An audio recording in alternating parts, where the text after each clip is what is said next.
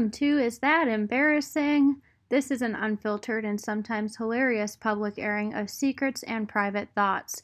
Each episode will dive into personal secrets, our guests' secrets, and listener submitted secrets, all while debunking the stigma, self consciousness, awkwardness, and feelings of embarrassment that sometimes surround these topics. I'm your host, Stephanie. So it's been a minute, guys. Um, it's been a minute. If you're here, you're tuning in, I want to say thank you. I appreciate it. Um, since, you know, um, COVID 19 happened, quarantine happened, me coming back to Michigan happened, um, there's been a little bit of inconsistency in um, content. And I, you know, don't want to pretend it didn't happen. I want to address it and just sincerely um, thank everybody for their loyalty and their support, um, even during the weeks where, um, you know, content wasn't being produced. So, um, with that said, you know, the, I mean, COVID 19 has been an adaptation for everyone. Quarantine has been an adaptation and an adjustment for everyone. Um, and it hasn't been easy. I'm also a type A person a lot of the time, and um, I have had a vision for this podcast for a year now. One thing that's always been big for me is, um, you know, the quality of the sound. And right now, it is average, maybe below average, um, because I cannot sit across from my guests with the gear that I have or sit in a studio and work with an engineer. And so uh, I've had to kind of let go of control, let go of the idea of perfection, and just embrace the times that we're living in and, you know, continue creating. So, um, I mean, we're a little bit into this episode, and I'm sure that you are kind of um, wondering if I'm going to address the elephant in the room, which is that I am recording this episode alone. Um, I do have an announcement, which is that Sammy will be stepping down from the podcast as the co host. Um, I, you know, there are no details really necessary to share other than um, on a professional and personal level. I love Sammy.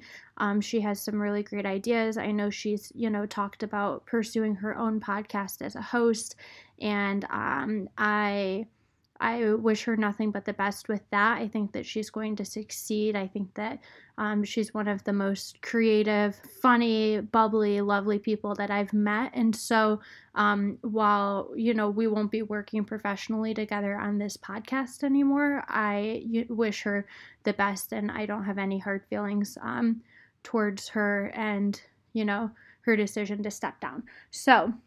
Um, I am I, you know, when Sammy and I had this conversation, um, I initially thought, am I going to have another co host? What is this going to look like? And for anyone who is like a Nasty Gal fan who has followed me into this podcast, um, you know that the transition of like na- like producing nasty gals and then moving to new york and i had two different co-hosts during that time as well as one guest who was a regular guest and kind of served as a co-host and it really just made it um, difficult uh, from a consistency standpoint and so I have made the decision not to seek out another co host. I'm just going to continue recording with guests and um, you know, hopefully producing content that will keep drawing you guys in and um, remain relevant to everyone in one sense or another. I have had, again, a vision for this podcast for a year now, and I don't take that vision lightly. Um, I really hope to see it bloom. And yeah, I really hope that, you know, regardless, um, that you guys will stick around and I hope to have Sammy back as a reoccurring guest. Um, so yeah, that's as much as I kind of want to dive into that. There are exciting things for the podcast coming. So I know I addressed like the inconsistency and a lot of that is tied to everything going on with like just not you know, living under normal circumstances, I guess you could say. And so I I'm making it like a, an intention to have a new episode launched every Thursday. Um, yeah, that it's very important to me. I have awesome guests lined up that I've been planning for a while now. Um, we're covering a large range of topics, and um, I actually I'll, it'll be announced formally on the Instagram here in a little in a little bit. But um, we have an artist who is joining the um, ITE gang who's going to be uh, drawing up a lot of art for our Instagram feed, and uh, website is coming soon. And so there's just, you know, it's been a really difficult couple of weeks. Um, and it, it's been a roller coaster of emotions, um, but there are some good things coming, and I am excited. Um, so that's enough. That's enough of me just talking into a void that is your AirPods. This week's guest is a former coworker of mine, but most importantly, they're a friend. Um, they are the kind of person whose energy makes you feel like you belong. And these past few months, I've really had the pleasure of watching them bloom in more ways than one. Um, so without further ado, I'm going to bring on Alina Pollitt Weeks heart's always under attack. Running in circles around the racetrack.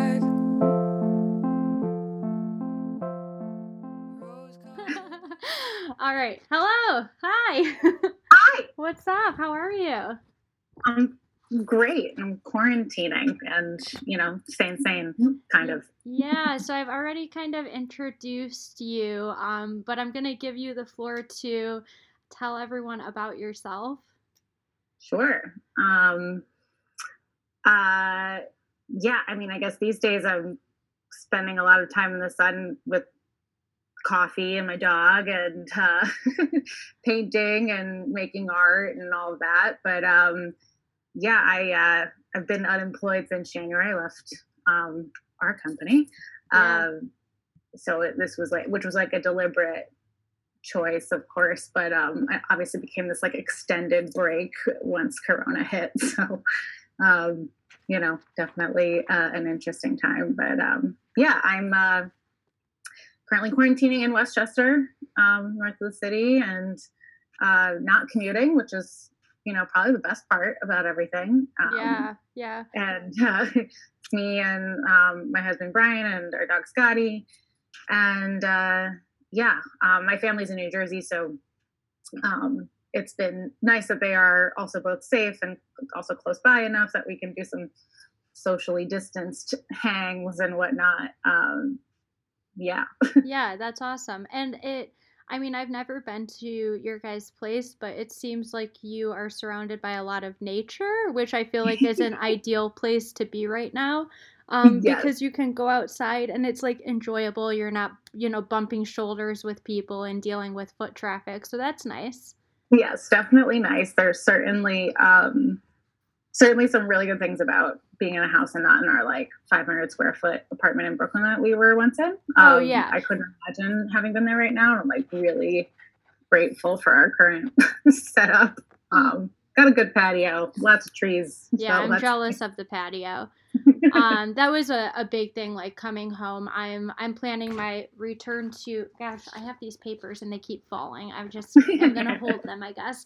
Um, i'm planning my return to brooklyn within the next like week or two probably. oh are you? Yeah but um, it's just been so nice here to have especially at my dad specifically he has 40 acres. So to go on like hikes with penelope and oh just gosh. like sit out in the sunroom and it's been honestly kind of a break from the city that I didn't know that I needed. Just yeah. you know the hustle of like the company that we, we used to work right. for together. Like it's just a hustle in the city in general. And so to have the time to not have to like you know deal with trains being delayed and a 1000000 people mm-hmm. crowded on it and then yeah it's just it's been a little bit of a relief honestly so yeah, for sure. I oh god, what forty acres? What I would do with forty acres? Oh my gosh, we have chickens. They're like in the process of getting goats. It's beautiful. I'm like, what? I'm not a farm. You gotta stick around for the goats. I know. I'm not like a farm or country girl at all, but I love nature, and I feel like yes. as much as I love this city, it is definitely um just like made my desire to connect with nature even stronger. Mm-hmm. Yeah. I get that. Yeah. So, um, yeah, so as previously mentioned, we worked together for most of 2019, and then you decided to make some personal moves uh, for your life, which I was like in the background cheering you on. we would never have the time to talk at work, but somehow we would always run into each other at the bathroom, In and I'd like, bathroom. like, what is going on with your life? So, um, so you ended up applying for your master's in social work. What what has that been like? um, really interesting, and um, it was a definitely like a tough decision. But um, you know, I this wasn't the first time that I left a, a job that didn't like feel right for me, Mhm. um, and like go directly into kind of like an unsteady.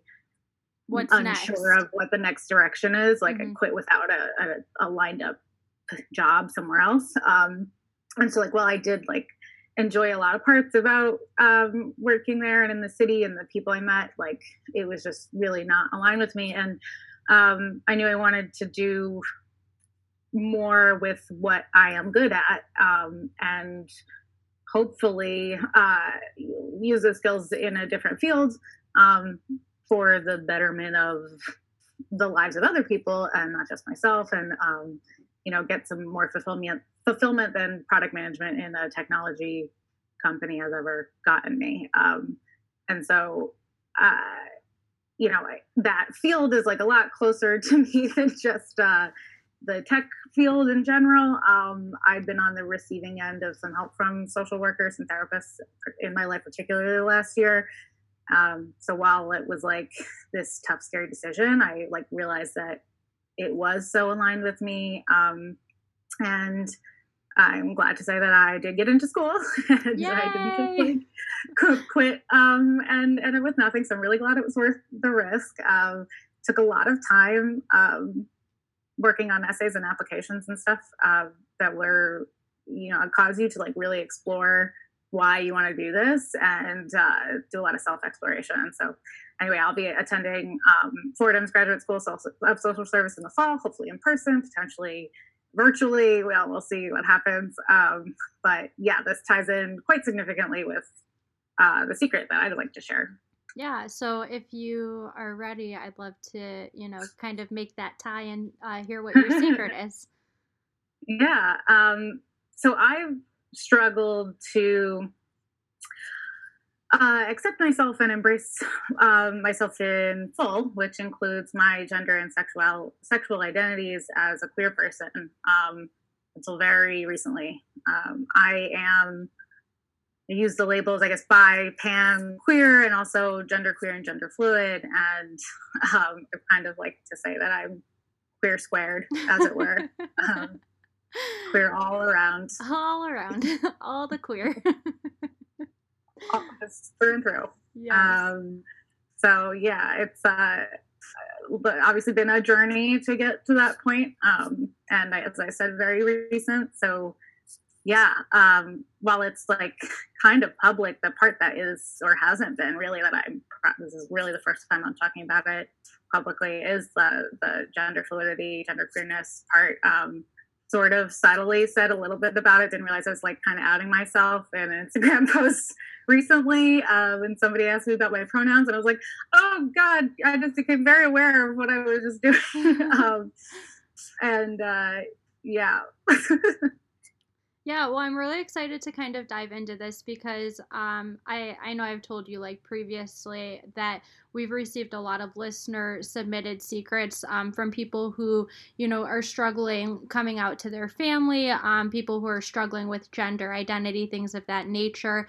And I mean, I'm like the d- most disgustingly privileged person i'm very well aware like i am a straight white woman um Yep. and so and so while i you know obviously um am i try to be really aware and i try to research and like be familiar with the like you know with different gender identities sexual orientation things like that i can't really speak or relate to these questions being submitted from experience because i've never Sure. had to experience coming out i mean I, I think there are like plenty of tv shows that make the joke but like imagine like having to sit down with your parents and be like mom dad i'm straight you know yeah, and so it's just right, like you don't sure. you don't know the emotions behind that and so i'm so excited to um, have you on as somebody who has gone through this recently and who has experience and to just dive into your story? And yeah i, I think that it's going to be um, you know really relatable and hopefully help someone who's listening. Yeah for sure. Um, which is definitely like why i want to share. It and so first of all i really just want to congratulate you on doing this and the whole theme of this podcast because i think uh, drawing attention to things that like are you know maybe quote unquote embarrassing or a little bit secretive or sh- you know shameful or whatever is really like attacking that shame head on and i love that. Um, i think that's the only way that we all become comfortable with who we are in general. So i'm really grateful for anybody who like attacks that kind of thing and really like drills into it and exposes it and is vulnerable and is courageous and i just really love that about you. So Thank, you, you, for doing that. Thank you. Yeah, I mean, my vision has all for this has just been. Um, I mean, there are things in my life that I have refrained from talking about to people for years and years, and then after you do it, you're like, why was that? Why did I make that such a big deal? Yeah. And it's usually because of like societal pressures, right, or stigmas.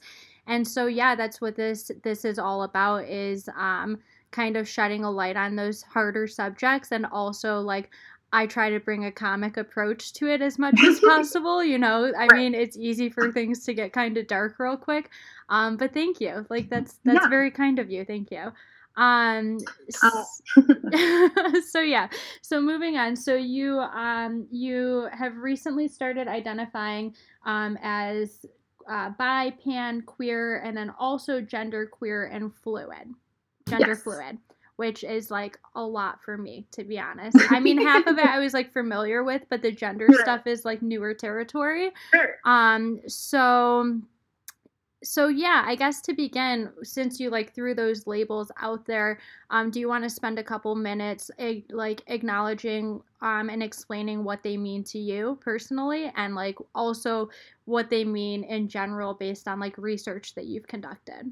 Sure, sure. Cool. Um, yeah, I mean, first I want to say like I'm in no way an expert um, at all, and mm-hmm. while I look forward to studying much of this in school as well as like just on my own, um, you know, and like while I am well read, I guess, or more so than you know the average, um, can really only speak to my own experience um, and my own like interpretation and identity of labels and you know certainly i've had plenty of discussions and experience with other people but um you know that being said like part of all of this that i have learned too is that i'm like learning new shit about myself all the time um, and about other people and about how uh you know there's just different things that are going to come up as like i evolve as a person and as i let myself evolve as a person. So um, you know, I might kind of fuck something up, or tomorrow I might feel a little bit differently, or I might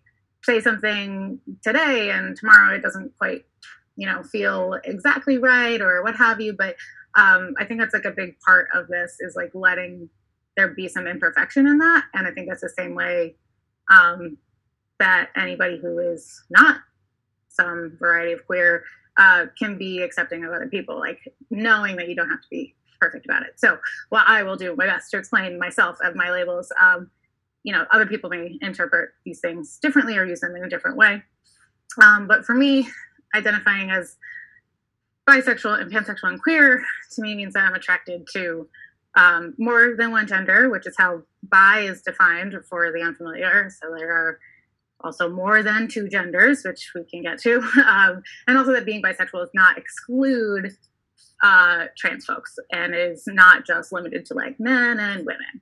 Um, it's really just I'm attracted to, um, you know, my maybe my own gender and more than one other gender um, or one other gender uh, at least. And so, um, and the bi part doesn't necessarily mean just two, right? It just means like one and. Yeah. Um, and then you know sometimes it's just regardless of gender which is how pan is defined it's um, and pan and bi like tend to overlap in a lot of ways and some people kind of identify as both um, or feel like more one than the other even in the queer community, there's a little bit of a debate around like all of that. And that's really, you know, fun and another topic. But um, then somewhere in between and beyond that, there's like the fluidity and like the multiplicity of the word queer, which at first, um, you know, I just kind of thought of myself as not straight, uh, in quotes, and queer. And the word queer obviously carries like a lot of history. Um, you know, was used in a pretty derogatory way um, earlier on, and some people even in the queer community don't love the word, but I do. Um, and while like all of these labels can, you know, have their own uh, meanings and connotations, like sometimes they can feel a little limiting or confining for certain people. Um, they also help communicate and describe and like find people who are like you or who are not like you, or like at least just you know create some um, you know signal that like this is who I am. So I I appreciate the labels and and I like them all of them.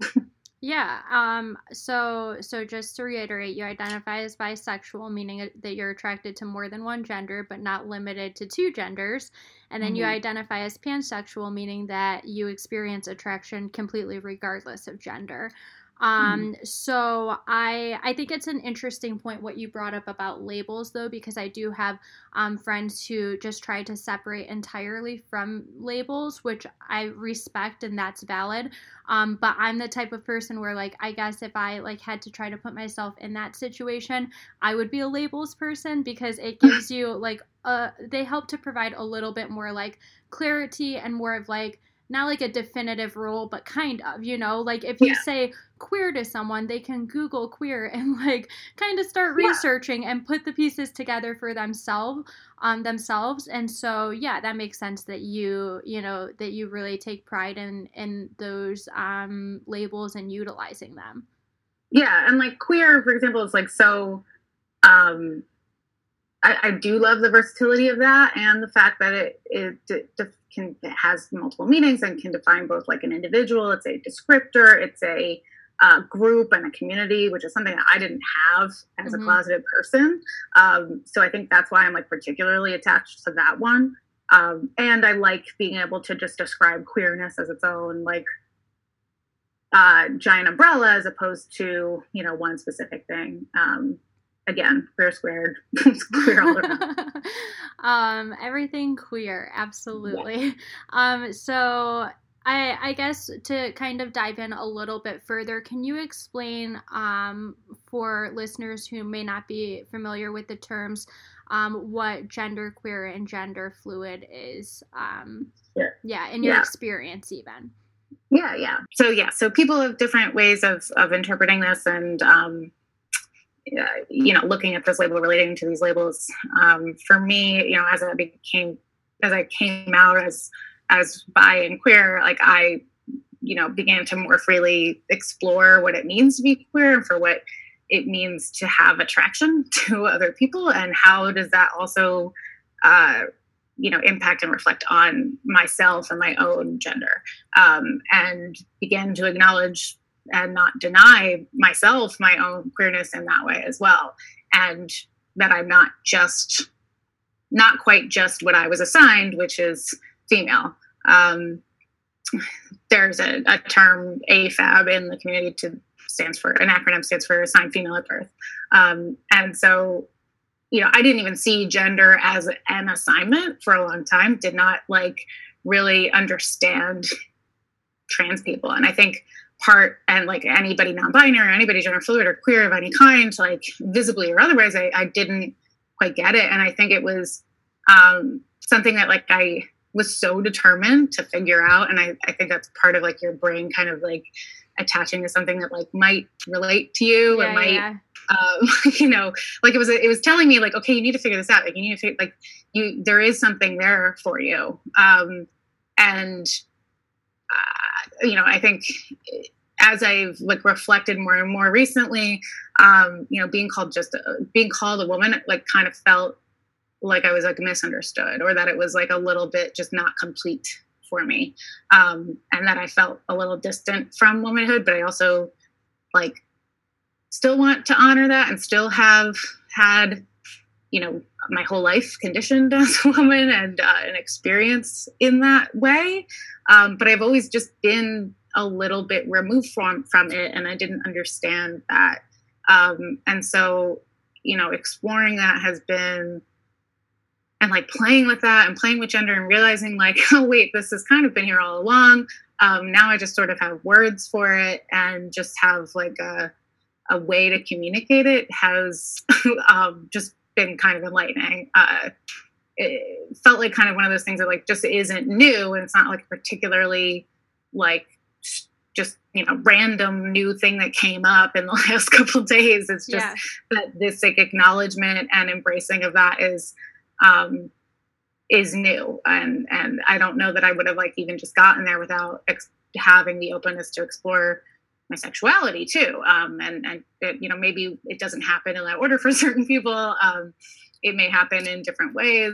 There's like a tons of different variations across the spectrum of where people sit on um, gender. And it's also a fluid thing for me. I experience um, you know sometimes i feel like I, am woman hear me roar. And sometimes i feel like oh my god i, I that doesn't that just doesn't feel right to me. Um, yeah. so there you know the, language around all of this too has evolved quite a bit and will continue and i you know have some of my own exploration to do as well but um, in like recently adopting um, they pronouns in addition to she, um, which feels feminine to me, which I like and embrace. Um, you know, they also leave room for the expansion of myself um, and to go beyond just how I feel as a person with a vagina.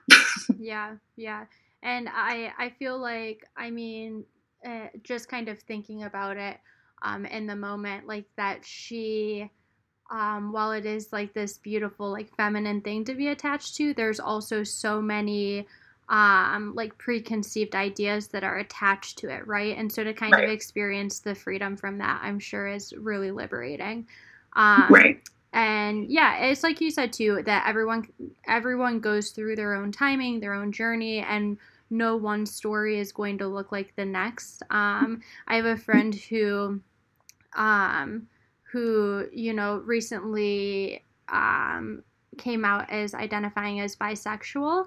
And she was like, but, you know, I don't really know if I can tell people I'm bisexual because I'm mostly attracted to men. And I was like, girlfriend, yeah. any amount is valid. Like, it yeah. does not matter who you're predominantly attracted to. Like, if that's what you're feeling and that's like how like you feel comfortable identifying then embrace it embrace it 100% yeah. And I mean, oh God, I struggle kind of constantly with the like, am I queer enough to like be yeah. this like loud and unapologetic about who I am? Like, I have immense privilege, um, particularly as a bisexual in a straight passing marriage. Um, and somebody who presents, at least as right now, like very, you know, uh, maybe not very feminine. I'm not like the super feminine person, but I, um, you know, definitely like I have long, longer hair. I have like I don't like you know. There's there's a ton of trans and non-binary folks and queer folks who you know have a totally different experience from me around the way that the, that they differ from society's idea of a gender. So um, while I remain so close to that and I'm sort of protected by that privilege, it is also erasing in that there's not um, there's not like a huge acknowledgement obviously of like my own experience because it is sort of like clouded by this like protection of whiteness like uh, higher economic class education able-bodiedness you know uh, and my marriage and my like 10 year relationship with a man.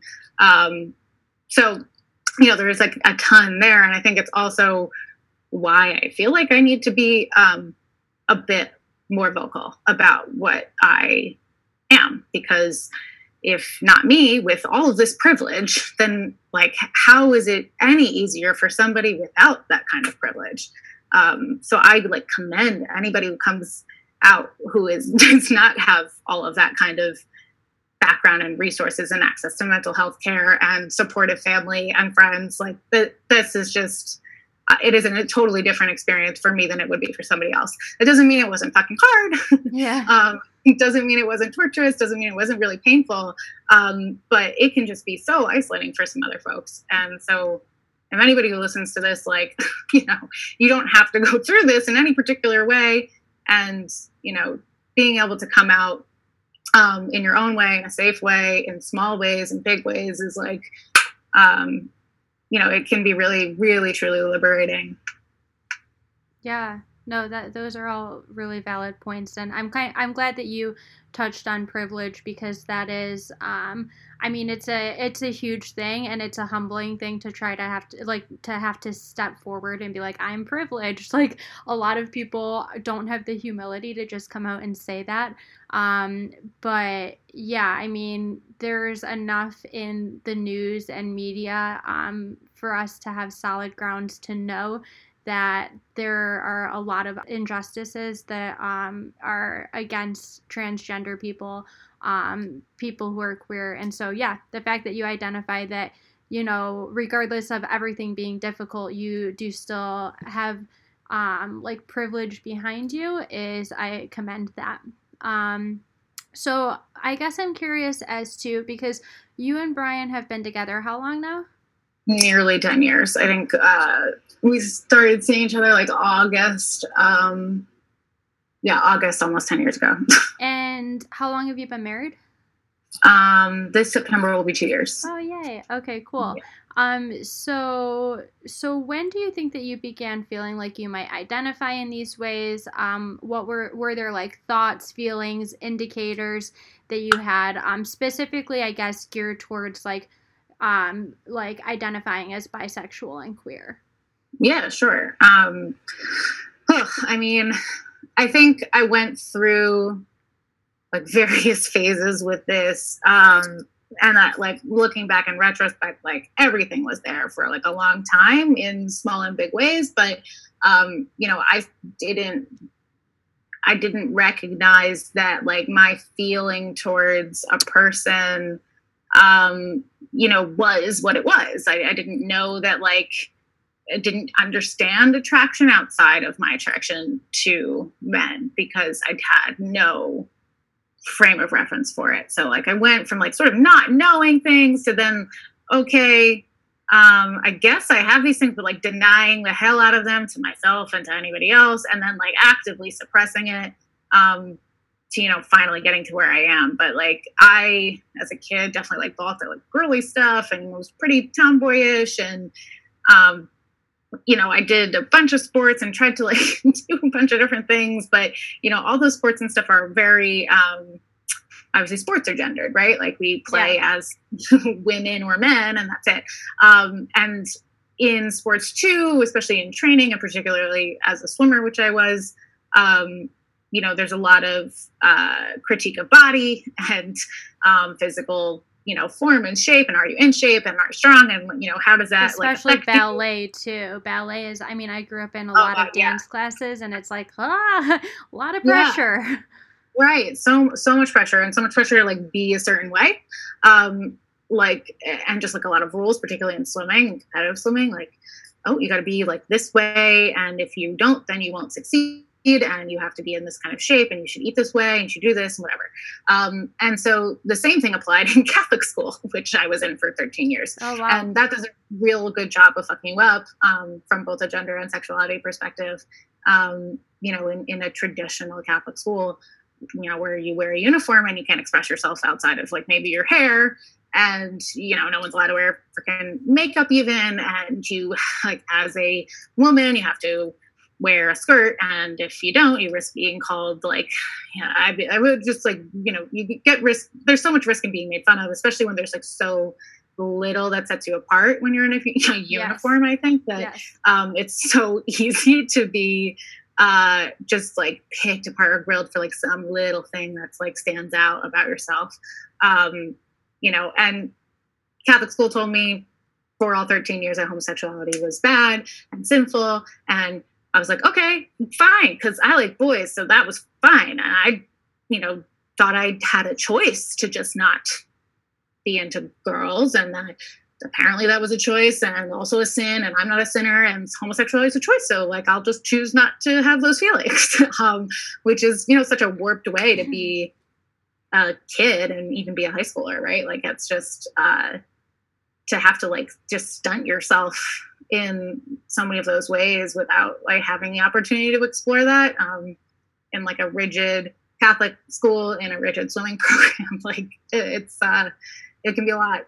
Yeah, I imagine. I um, wasn't raised Catholic, uh, Catholic, but I grew up in a pretty Christian household, non-denominational, and just like going to church, spending a lot of time in youth group.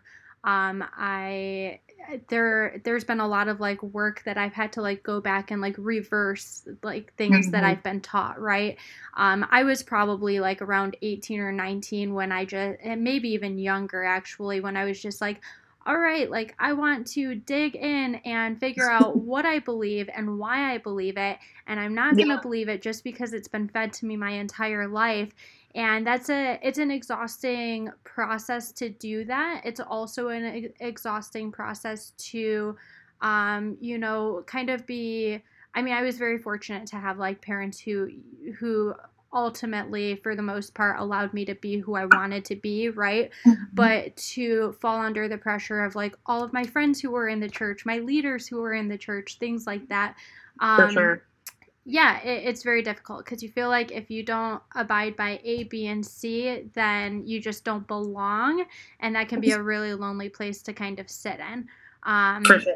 So, I mean, you're talking to a person who was in the pro life club in oh senior year of high school, and now look at me. So, um, you know, things change, yeah, right? Things like change. I mean, it's very influenced as a kid, and like it is. Uh, you know, I I just you know cared far more too about fitting in and not being like different than the rest of my friends, and also like having a deep enough resume to get myself into college that I just want to like take on every activity. Sign me up for pro life club, sure. I don't care about my own rights as a person with a freaking uterus. Like, uh, it's just uh, you know mind-boggling. yeah, but, uh, well, and that when that's what you're surrounded by. I mean, I was the same exact way. I spent a year volunteering for a nonprofit organization and helping get it off the ground that was really geared towards um, like the pro-life um, movement. Right. Um, and so, yeah, but it is it is I mean, I had a really difficult time because when I initially started diving inward and like figuring out who I am, what I believe in, and I started detaching from those things, people were like, wait a second, but we've known you as this person your whole life. And it's like, I know, but people change. They really right. do. So, yes. Um, I mean, and everything you just said is the experience of coming out. Like, so, you know, in those ways, I do think that other people, like, you know, while it is, while it is of course extremely different like the idea of just like going against some way of being that you had just kind of had to be um and like you know strongly announcing like actually no that's yeah. that's just not me and i if this other way feels more true for me like that that is that's what coming out is and um it is you know, if you can imagine something that is just like so deep to your core as somebody's fucking religion, for example, like where you're so embedded in that and, you know, raised around it and your entire community is that, like, that, that is, eh, that's a hard thing. That's really challenging. Um, do you have so, do you have any kind of like relationship with religion or Catholicism now? Um or like have you experienced any kind of rejection or feeling of shame stemming from that upbringing um with coming out? Yeah like i think i uh yeah so i mean my religion wise i am i guess i consider my well, definitely not catholic probably recovering catholic is more of the term um, so yeah former pro-lifer turned queer all around. So I uh, I would say uh, you know I, I don't follow any organized religion. I have like a tremendous respect for it when people you know of certain faiths do. I think everybody kind of sees faith through the same uh, or different lenses, but ultimately the same thing. Um, and I think my lens now is more just a um, uh, more of a spiritual one and more of like a mindful one um, and kind of just like thinking a lot more globally and a lot more with the connectedness of myself to other people and to the earth. Um, and I think uh, my transition also to being vegan had a big play into that too.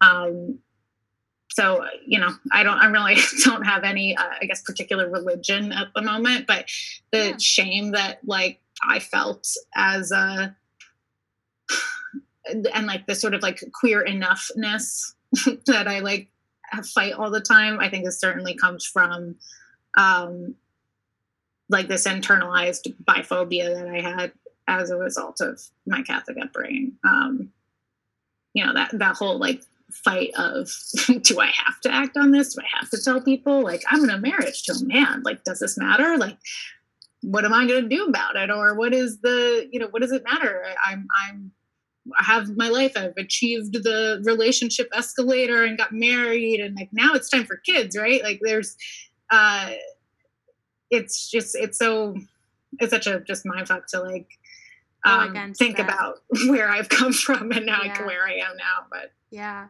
yeah. Um so so that was kind of your, you know, earlier education. We'll say it was like in this Catholic school. What was um what was college like and what did your college experience mean to your sexuality and sexual identity? Yeah, um I so in college like I I was swimming constantly. Um and, I do not uh, know how to swim. Have I ever told you this?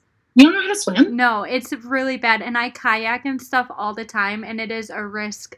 It's a risk. I can tread water for like 30 minutes, maybe, but no matter what I do, I can't go in any one direction. It's very sad. Definitely. Okay, I'm just really glad you can tread water because you know at least if you fall out of your kayak, you got 30 minutes. I got 30 minutes for someone to come through. oh my god. Well, um, I think there's like a couple other people in uh, in your office actually who don't, and I told uh, one of them that like certainly we need to like arrange yeah, lessons. we should just have a company wide swimming. Yes, right. Exactly. I love it. okay, so you were swimming a lot. yeah. So I mean, besides swimming, um, you know, as I like actually got to go outside the swim team and um, you know, go to um, meet other people besides the swim team and like people who were in my class, which was just like study swim, study swim. Um, you know, I I definitely uh, began to understand I wasn't straight. Um, but this was probably my first like active denial. Um, I remember um, I went to Lehigh University, which, like, you know, while I'm sure is like a bit different now, then was like very homogenous, very much like, you know, kind of a, a cookie cutter. There was like, you know, only a couple different types of people there, um, type of thing. And like, there wasn't a huge embracing of anything that was different. I learned pretty quickly that like going against the grain meant you were like not really wanted um, in a, in a few different ways. Um, and then the LGBTQ center door was like caddy corner to the food hall entrance. Mm-hmm. And I would just like be walking towards the food hall directly to this giant sign that says LGBTQIA. And I'm like, oh God, like I can't look at it too long. Like I will out myself if I'm just staring at it. And like I'm in front of all these people. And um, you know, I just remember that feeling so distinctly that I was just like actively like, nope, nope, you're not there. You're not going there. It's fine. You're fine. You like boys. You like boys. You like boys. You like and boys. that's enough, right? Um, but there also just like wasn't a hell of a lot of accessibility or visibility for bisexuality in general too. So like I didn't even have understanding of that. I definitely had like my own biphobia. I didn't think it was real. I thought you had to choose. I thought that like there's just no way that like you can be both. How could you possibly be both? Um, so I, you know, went through all of those questions and would just like pushed it, push it aside. Um, but as I got older and in my 20s, and at this point, like I am dating Brian, um, I did get to have that sort of oh shit feeling of like, oh, I'm like attracted to, I'm really attracted to women. Like I'm also attracted to other people. Like what? shit and it just felt like a really stupid stupid idea to like even try to admit that um was there I'm, like I'm, a specific situation like or a specific person that like kind of made you just come to terms with like okay i've probably been feeling this for a while but like now this is absolute like i i have this attraction yeah i mean i'm like uh i also had this like uh internalized compulsory monogamous thing in me that meant like got like you can't be attracted to other people if you're in a relationship so mm-hmm. like i had to like actively deny that i even had an attraction and once i like had been talking to a friend who was gay um and i kind of like started telling her about this like person who was like I just like really like her I, I can't fully figure it out and she's like are you like attracted to her like you into her I'm like I don't I guess I was like am I and she's like, You sound like this sounds very gay, Alina. Like you sound gay. Like, oh, oh no. And I was like, that's not supposed to happen. Like I love Brian. Like this can't those things can't coexist. And like I was like, okay, like fuck, I guess this is a thing, but um I'm not I'm just gonna keep it push it aside and like not have not worry about it, right? And like you know, the more we know what happens when you do that, the more you deny something and push something aside, the like more it kind of grows. Yeah, um, it and, just kind of consumes you. Yeah, and um, like you know, I I'd already like it was just it was kind of like a why why tell anyone this thing like oh, don't tell anyone it's a dirty secret. Yeah. Um, so at what point, I guess, um, so this is all happening while you're dating Brian. So this is in like your 20s. Um, so at what point, like, did you tell him when those feelings kind of surfaced for this other person? Um, not like any particular individual then or anything. Okay. I um, I think like really early on, like maybe a year into our relationship, I told him like, "Hey, I think I like kind of have some attraction to women," but then we just like didn't talk about it again. Yeah, it's um, like and like a normal like, Tuesday conversation. sure, yeah, it was just like you know we're just like hanging out and whatever. Like it's junior year of college. Like you know sometimes I think maybe I'm attracted to women. Okay. the end. Um, and then like why why bring it up? Like why talk about it, right? Especially like when I, I hadn't felt so confident myself either. And um, but eventually I think maybe like I was 24, 25. Um, had like a big conversation around my sexuality and was just like, oh, like this is there.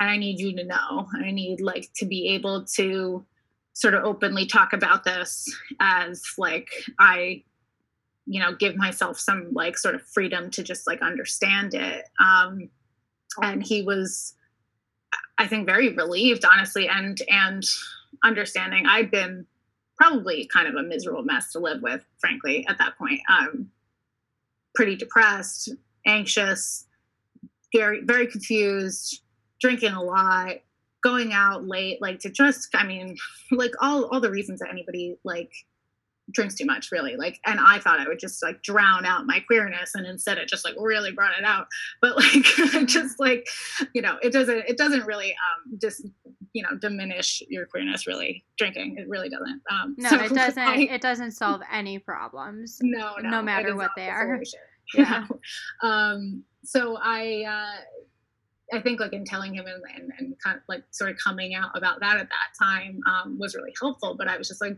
okay, well, we're good now. Like I can just put this away. Like I told Brian, I love him.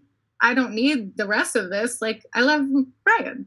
The end. Like just, you know, why, why do I have to like keep uh, digging into that or anything? Um, and so I just kind of put it away. And that is a very hard, challenging thing to do. And it obviously came to a head. Um, so I, I was actually sorry again. Oh no, that's okay. I was just gonna say. So it sounds like really before you could have like an in-depth, heart-to-heart, real conversation about it with him. You obviously had to do a lot of self-exploration, which makes sense. Yeah.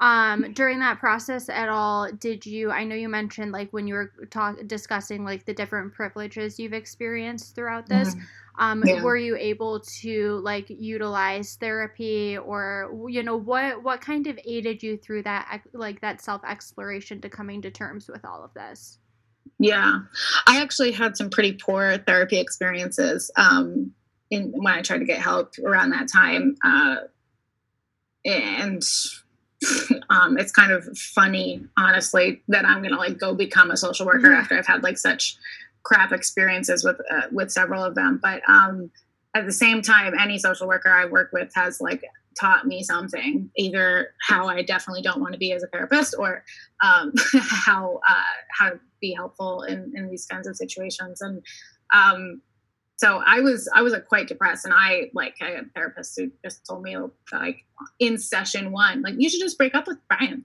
or are you just gay, oh or just gosh. like ask oh my god the worst just the the worst kinds of like invalidating questions. Um, I like walked out of a session, like a second session with someone, and I, I mean I was just so upset and livid, and that stuff sticks with you. Um, yeah, I imagine it, like, it, makes you like more confused and hurt than when you went in. I mean, I've yeah. gone I've gone to therapy, and it took me going through three, like you said, very similar awful therapists where I was just like, this is not a fit until I found yeah. someone that I like really connected with and we had the same values and the same approaches to things.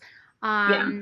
so, but yeah, when you, I, I mean, I'm an advocate for therapy because it's done so much for me that I could never have it even anticipated. But I always right. say, like, one size doesn't fit all. And when you're in the process of like trying to find your fit, it can be exhausting and very disheartening. I'm really yeah. sorry that you went through that.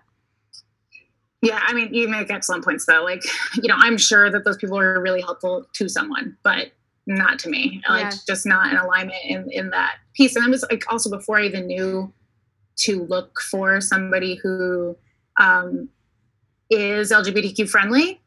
like just didn't even know that was a thing I should look for in a therapist. Um, or like when you call and like kind of interview a therapist for 10 minutes, like see if there's a good fit or something. I like I had no idea to even look for that, nor did I want to, because I was not ready to admit it to myself. Yeah. That that thing I needed help with. Honestly, even and then to say it to a stranger over the phone.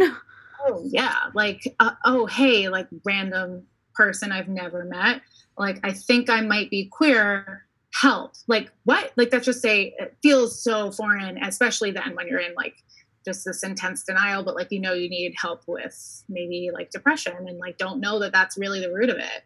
Um but yeah i mean i i, I definitely had i had some like supportive friends thankfully. Um i met this uh that person i was just talking about um girl in uh, she now lives in Georgia, but like at the time we were taking improv class together and like she was just amazing. We really hit it off and like we were really close friends. And I think without her sort of helping me acknowledge it, and, and even at the time when we met, I don't even think she was out. Um, but I think she sort of helped me understand what I was even feeling and that it might be something I actually need to explore. Um, and, and think about beyond just the fact that like okay yes i'm a person in a relationship doesn't mean I can't have a sexuality, like have an identity. yeah. And I think it's good that you, you know, had that person because, you know, whether it's a therapist, a licensed professional, or just someone that you know, I think it's important to kind of have that safe space where you can process things aloud um, and just yeah. like be seen and be heard, you know? Mm-hmm. Yeah. For sure. So, like, I'm really grateful for who I've met since then therapist yeah. wise. Yeah, that's awesome. So you um after, you know, the self-work, the self-exploration, kind of going through therapists, talking with Brian, um you came out to friends and family when? Um I think in like late August through like the fall is like I kind of did this slow trickle of telling um, friends and family. Some people I was retelling that I'd like maybe like drunkenly confessed it to uh, uh, in, in 2019. yeah, it's interesting that you say drunkenly confessed because one of my like one of my best friends um, recently came out and she had text messaged me and she was like I have I have something to tell you. And instantly before I even responded she's like I've done a lot of shots of tequila. Please don't not love me. And before I could she could even say anything I went to my notepad and I like put the timestamp and I put like Erin's going to come out because I knew that there was no way that she was going to oh god I'm going to have to bleep her name. But I put you know she's going to come out because I knew there was no way that she was going to believe that I knew already and so and she texts me and um she like came out as gay and uh and it was just it was this like really beautiful moment where I was like I knew it but like I wanted you to know it like I wanted you yeah. to come into it when you were ready um but yeah it was funny because she had taken a lot of shots of tequila to tell me mm-hmm. oh yeah I like I think with my friend Kelly I uh like cried on the way home from like a work happy hour like that went way too late like a happy hour hour hour hours like yes. maybe one in the morning on the subway home to brooklyn and I was just like blabbed and started crying and like the next day i made her go meet me at like a coffee shop we both work from home and i was like i need to like explain myself like i like can't believe i just blabbed all of that to you but like i feel like i need to like talk about things and like um at this time like i had already told brian like some stuff but like just like at that particular moment things were like felt really hard for me and i felt like she was like a safe person to tell it to thank god she was yeah. um and like she still is but like i retold her in uh like november of this past year and um she was just like I, I recently thanked her again. Um, she said something to me about like this is so going to be like just like a blip on the fucking history of your life later. Like the fact that you're like telling me this now and like you coming out. Like it is like and she's straight. Like there, she has no like you know frame of reference really for like this kind of particular experience. But like i think she just knew that this was me and that it was going to be freeing for me to, to come out. Um, so i'm really grateful for that. But uh, yeah come december of last year is when i in true millennial fashion came out on social media on instagram and facebook and it's not um, real until it's on facebook. Yeah and you know i was like i don't know if i, I mean maybe in like high school and, and early college, I was probably like an oversharer person on social oh, media. Oh, I was. I have time hop, and like things come up and I'm like, oh, Stephanie. God, like devastating. I'm like, why? See. Like 16 year old, even 19 year old Stephanie just like oh, really God. needed to buy a journal. Yes. yes. Yeah. And people would make fun of me all the time. I'm like, I don't know. I just, Facebook asked me what I was thinking. And so I, uh, it was definitely a marketing issue on Facebook's end.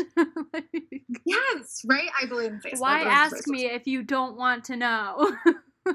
you know, and maybe it was just that no one was asking me. And yeah. So Facebook yeah. did, and I felt like saying, "Well, I'm having lunch, Facebook." exactly. Mine would be uh, like texting Brooke, gonna watch He's Just Not That Into You, might eat Taco Bell. And I'm like, oh my God, I guarantee you nobody cared. Like, why were you giving the oh, whole no. world a play by play? No, and now of course we all do, right? Like oh, Instagram right. stories are just like, especially in quarantine, we're all like, "Hey, this is what I'm doing now, and this is what I'm doing now, and this is what I'm doing now," um, because we have no actual in real life social life. Yeah. But yeah, so I so I did post something to social media um, in December, and that was only hours after I told my in-laws. Um, wow. And but it was because it felt like telling them and also telling um, the best man at our wedding. Um, they felt like the last boxes to check, and they felt like so close to Brian, and not I.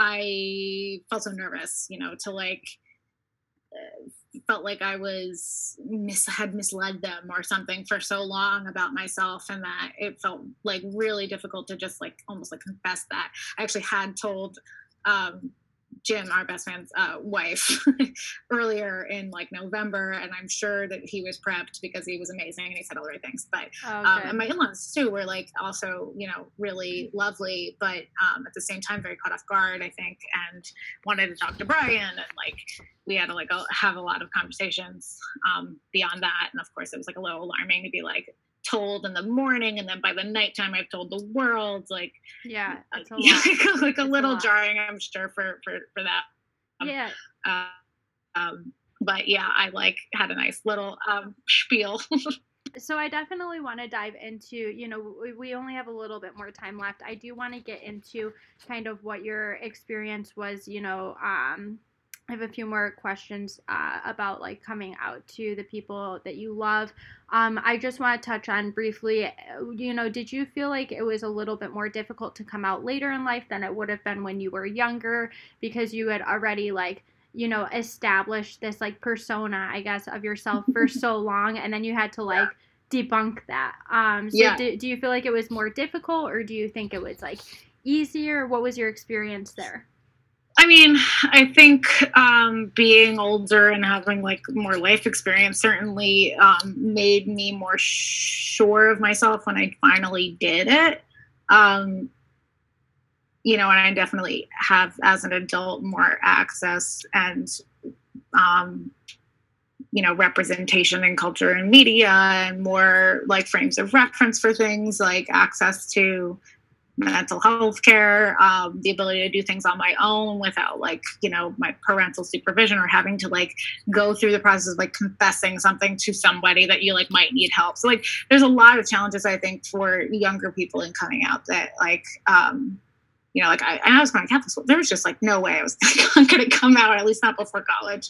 Um, so, you know, while I I don't know if it's harder or easier as an adult. I think I, I just have been able to stand a little bit more firmly in my truth as an adult than I might have been able to as a as a kid. Um, but yeah, I mean, I don't think it's particularly easy at any age Yeah. for anybody. Um, but there is just like a lot more out there than there was. Um, even in quarantine, I have found queer community, which has been amazing. And like that's Yeah, not that's something I even had much of six months ago. So um, to be able to like reach out and have that when I'm like otherwise living in, you know, a, a house with a straight person that like can't really relate to me in those sorts of ways, like um, to be able to like have that openness to to make queer connections. Yeah. But yeah. Yeah, I think that a big thing too is like when you, for people who are coming out at a younger age, I think it's a little bit easier for your family to be like, it's a phase, or like your Oh, yeah, frontal the lobe. denial has Yeah, to like yeah. yeah, like your frontal Yeah. lobe is not even developed. You know nothing. And so it's like, Oh, so God, I, yeah. I imagine that part of like being an adult is a little bit makes it a little bit more easy because people uh, know that you have like formed opinions and ideas and and you're like well educated and so yeah i imagine it's a little bit different in that sense where like people may respect the decision and take it more serious. Um but that's you know the Yeah. whole the whole it's a phase is not valid. So if you're a younger listener going through any of this and you do like have that response you like that's you deserve uh, a better response than that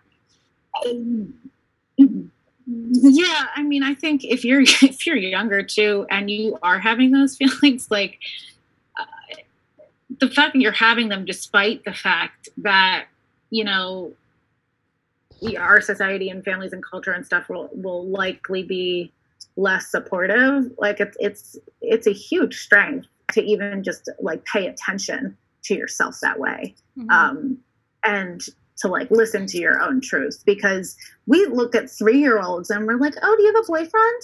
Like, yeah, like a three year old girl, and, and then we say that like you're too young to understand if you're queer. Like what? yeah, But we'll go do that to kids. We have gender reveal parties, but like they're not they're not old enough to understand their own gender. yeah, Like these kids aren't even born yet, and we're throwing blue and pink balloons at them and like creating a whole world in our environments and societies and families or whatever to prepare for the arrival of this child and the fact that they're going to be this gender we're assigning them because we found out they had a penis or a vagina and Right. it's just like what like and so if you are having those feelings as a younger person i think like i encourage people to, to keep questioning and think critically and be curious. And it doesn't it doesn't you don't have to identify a certain way even if you have a certain attraction you can identify however you want. Like you, you can identify you can you can even still call yourself straight if you have some attraction to other people or you can call yourself gay and even just have attraction to uh, somebody of, an, of the opposite sex or a different gender. It doesn't it's it's really all about what what you're comfortable with um and i know like coming out as a young kid has to be just like immensely isolating and difficult in certain situations um most situations but um i i would like encourage anybody who feels like that to like find some small way maybe some person some thing on the internet or something that Yeah. is uh you know, even just like a small way to come out or a small way to safely, um, you know, not put yourself in, in any kind of danger, but safely access like some sort of help, um, some sort of like space where you can at least explore that Safe because space, it's just yeah. incredibly valuable. Yeah. So you kind of touched on, you know, your experience coming out and people being receptive. Um, you you touched on, you know, telling your your friends, some of them for the second time. Yeah. Um, you touched on your um, your in-laws and your parents, and you know, it makes sense that they were kind of all caught off guard at first. Um, but all in all, it seems like um, people like the people in your life were pretty receptive and supportive of this um regardless of like regardless of that we've acknowledged that like it was very difficult right um Yeah. i i'm curious as to uh two things i guess the first being um how you know how it's impacted your relationship with brian if there um you know like has he been pretty supportive what was his response when you chose to like come out to the rest of both of your families and Yeah. then um i guess in addition to that just if there's anything that you would have changed as to how you like shared this part of yourself with the people in your life Yeah.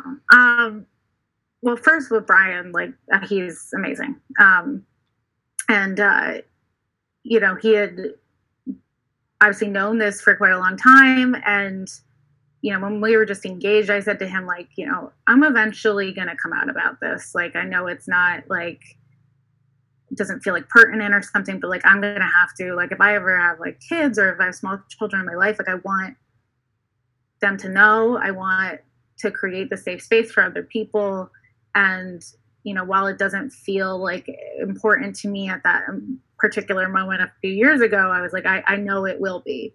Um, and i needed him to be on board with that before we got married and he was. That's Um, awesome. and uh, you know as i like was in therapy last year um, i i think maybe like august or something i had a conversation with him and I was just like i i think i want to come out to more people or like come out to everyone but i'm like i'm afraid of making it hard on you um, or like making it too challenging for you to like reckon with or to have people judge us or judge you. And like he immediately was like one i had no idea this was like so much of a like because i'm like crying hysterically like can barely get words out telling him this like i had no idea that it was like such a struggle for me um because i never fucking said anything. Surprise. Um and so once i did he was like well yeah you should just you should tell everybody. I don't like of course it's your thing. Aw, you go brian! Yeah um and like you know i'm sure like he said that of course um i think as i actually did that there were certainly some challenges to like what my coming out meant and how the reality like really did impact Yeah. him but um you know but he knew it was mine to deal with and that he needed to like respect that um so uh, he actually i think was as I like started having these one-on-one conversations with people and family and friends and stuff, he knew how like difficult and trying it was for me to have to like explain my whole story to people over and over again. He's like, "You just post something on social media." I was like, "What? I can't fucking do that." Also, I haven't even told your family. Like, and he's like, "Oh right, yeah, maybe we should tell my family and we should tell you know whatever." I was like, "I haven't even." What it was too fast, um, but like he opened that door for me to like really just kind of like okay, like let's just get this out there. Um, and it was I was texting him after I had told his parents in the morning um, on December 12th. Uh, um, and I like said to him, like, I think I'm just to post something. And he's like, yeah, do you want to wait for me to get home? I'm like, no, I think I'm good. And he's like, okay, do you want me like get champagne? And like, at the time I wasn't drinking. And I was like, no, I think I just like want to feel this.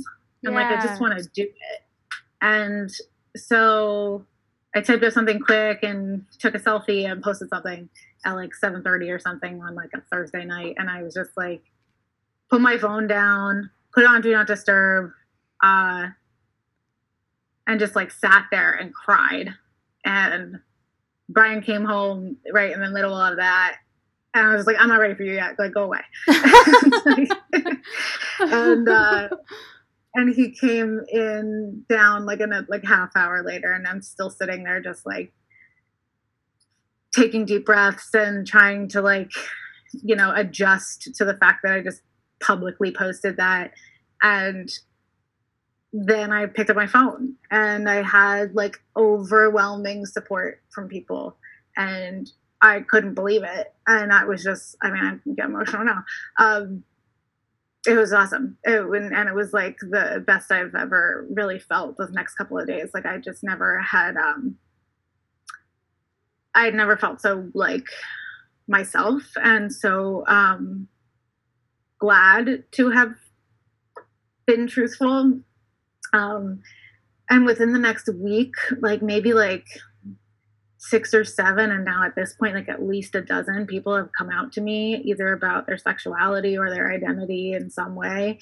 And um you know i realized that like speaking my truth and living it was helping other people and really that's how i got to where i was too was other people having done that before me. Yeah. Um and i that's why i appreciate even being able to talk to you about this now and i hope that somebody somewhere gets like something out of hearing somebody else's story um, even if it's like not even close to quite similar as theirs but at least like you know um, have some uh, understanding of what coming out could be like. And you know i wish that feeling of feeling so truthful and honest and myself for everyone. I like wish i could i wish it was contagious. I wish i could give it to everyone it has given me this just like barometer of what my truth is and what feels right and good to me. And to have that contrast of how I felt before that day and how I felt felt since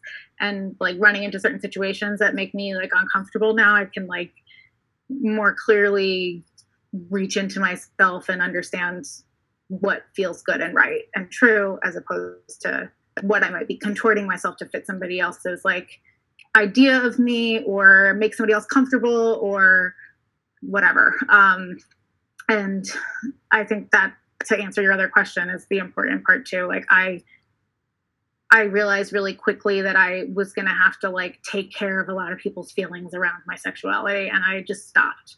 Um, and I said, like, you know, I don't really owe you anything. Like, Brian's really the only person I owed anything to. Yeah. Um, the rest and, is just noise you have to cancel out. Yeah, I mean, even family, even my, my closest friends, like, uh, you know, and it's not to not empathize with like the idea that this is different and that like you've known me as a certain way and now like oh my god all of a sudden you're not. Like no i've been this way this whole time. You just didn't have a word for it and neither did i and i didn't tell you about it.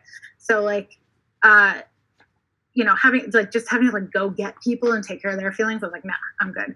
Like I'm not, I'm not doing that. I've had to do that for myself and like contort myself to make other people feel good for far too long. Like that's not what I'm here to do. Um, so I think it's like really important to be unapologetically myself, and I feel far fucking better doing it. And I feel um, like I'm, you know, able to create space for other people to do the same thing.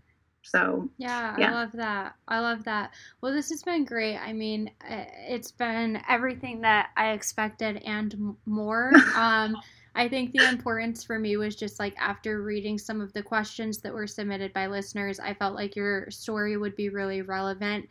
You know, seeing you walk in on, you know, a Friday and then seeing you walk in on, we'll say the next Wednesday with so much freedom was um, just like incredible to witness, I guess.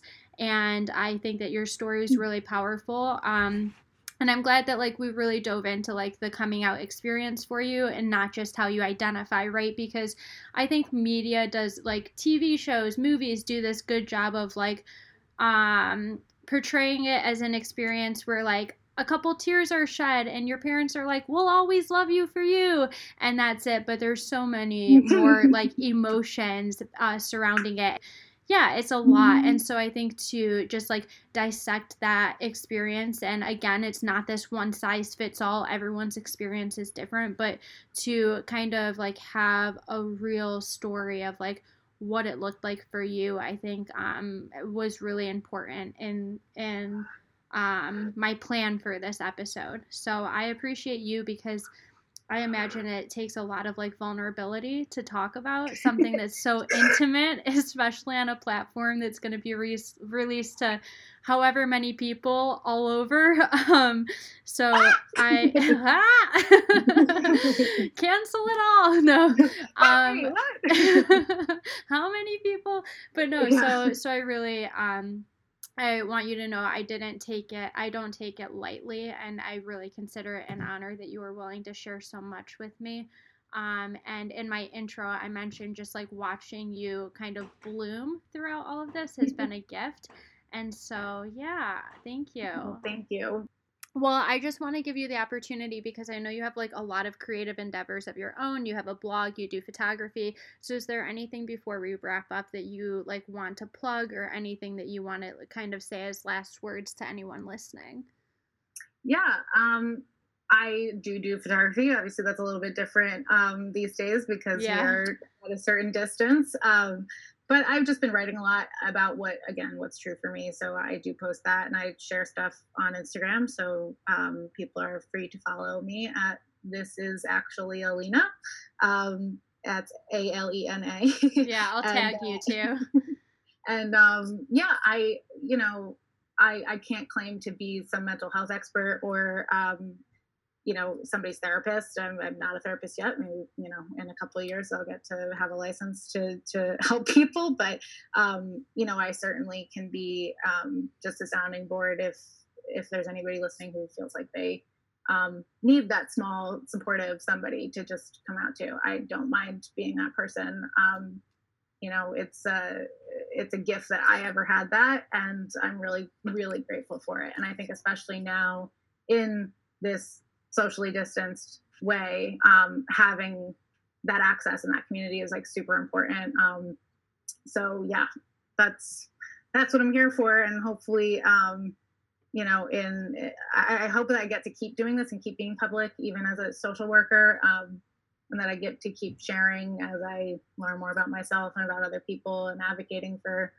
um, you know, queer rights and trans rights and um, social justice in general. And yeah, so also if you have any resources for me, anybody who listens, if you uh, can think of like I'm I'm all ears and um, I love to read and I love to learn. So yeah, that's awesome. Um, all right. Well, that's a wrap then. Uh, if you thank you so much. Yeah, yeah. I will. Um, you know, tag Alena in um, Instagram posts so that you're able to follow her, reach out to her. Um, if you're not already, follow uh, uh the podcast at is That Embarrassing on Instagram. You can listen to us on Luminary, SoundCloud, Spotify, or iTunes. and um, yeah, also, again, I mentioned earlier, but a website is coming. It's going to be a, like, it's going to make submitting secrets a little bit easier. But for the time being, if you want to submit secrets via email, um, they're still being accepted. So yeah, um, that's all until next week.